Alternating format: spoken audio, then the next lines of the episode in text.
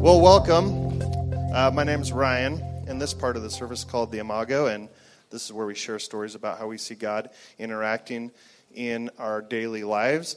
And I'm excited to be here. I've missed Church Project. I've been on vacation for, we've been gone for the last three Sundays, um, and we miss seeing everybody. We weren't totally disconnected because we listened to the Church Project CD every Sunday. Thank you, Jeremy. And uh, that was our connection, I guess, um, from afar. But we were on vacation in California. Um, a lot of things I like about California, a lot of things I don't like about California. You can imagine what there is to not like, but they do have an ocean, and we do not here. I think uh, Colorado's like the decathlon champion of states. You know, all around, it's the best state, no doubt. Come on, right? But we don't have an ocean. So you have to go to California. And um, I love going to the coast. Um, there's just something about standing at the ocean and hearing the consistency of the waves and the sounds and just how big the ocean is and kind of makes you feel small and it's just amazing. But one thing I really like are the animals and the creatures and the crabs and the birds and all the sea life. And I'm a nerd when it comes to animals. As a matter of fact, I and my wife can attest to this. I cannot sleep the night before we go to the zoo. I'm just so excited. Is that right? so if you ever want somebody to go to the zoo with you and share a bunch of interesting stories and worthless facts with you, I'm your man. But we did see a lot of birds. We saw seals. We saw sea lions. But one animal I really liked were the sea otters. Have you all seen sea otters before? I did not hit one with my car. That's a callback if you've uh, paid attention to Imagos.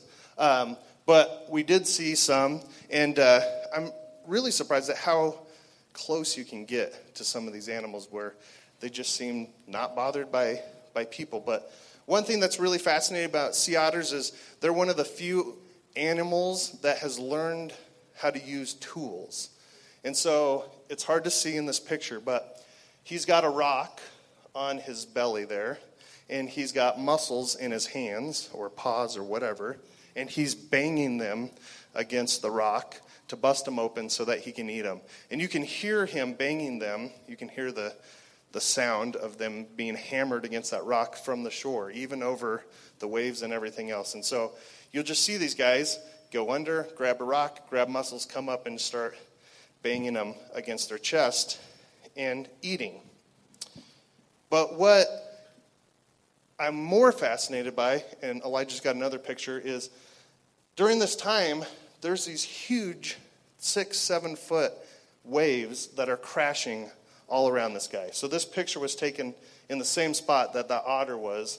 He was just a little bit closer. And so you can kind of imagine this water's really moving around the sea otter. And uh, what was cool is this otter did not seem to be bothered at all by the waves. He had a purpose, and that was to eat. And he was going to do what he had to do. And he, it's like the waves didn't even exist. And this is what I learned from that otter is that my life gets crazy and hectic sometimes.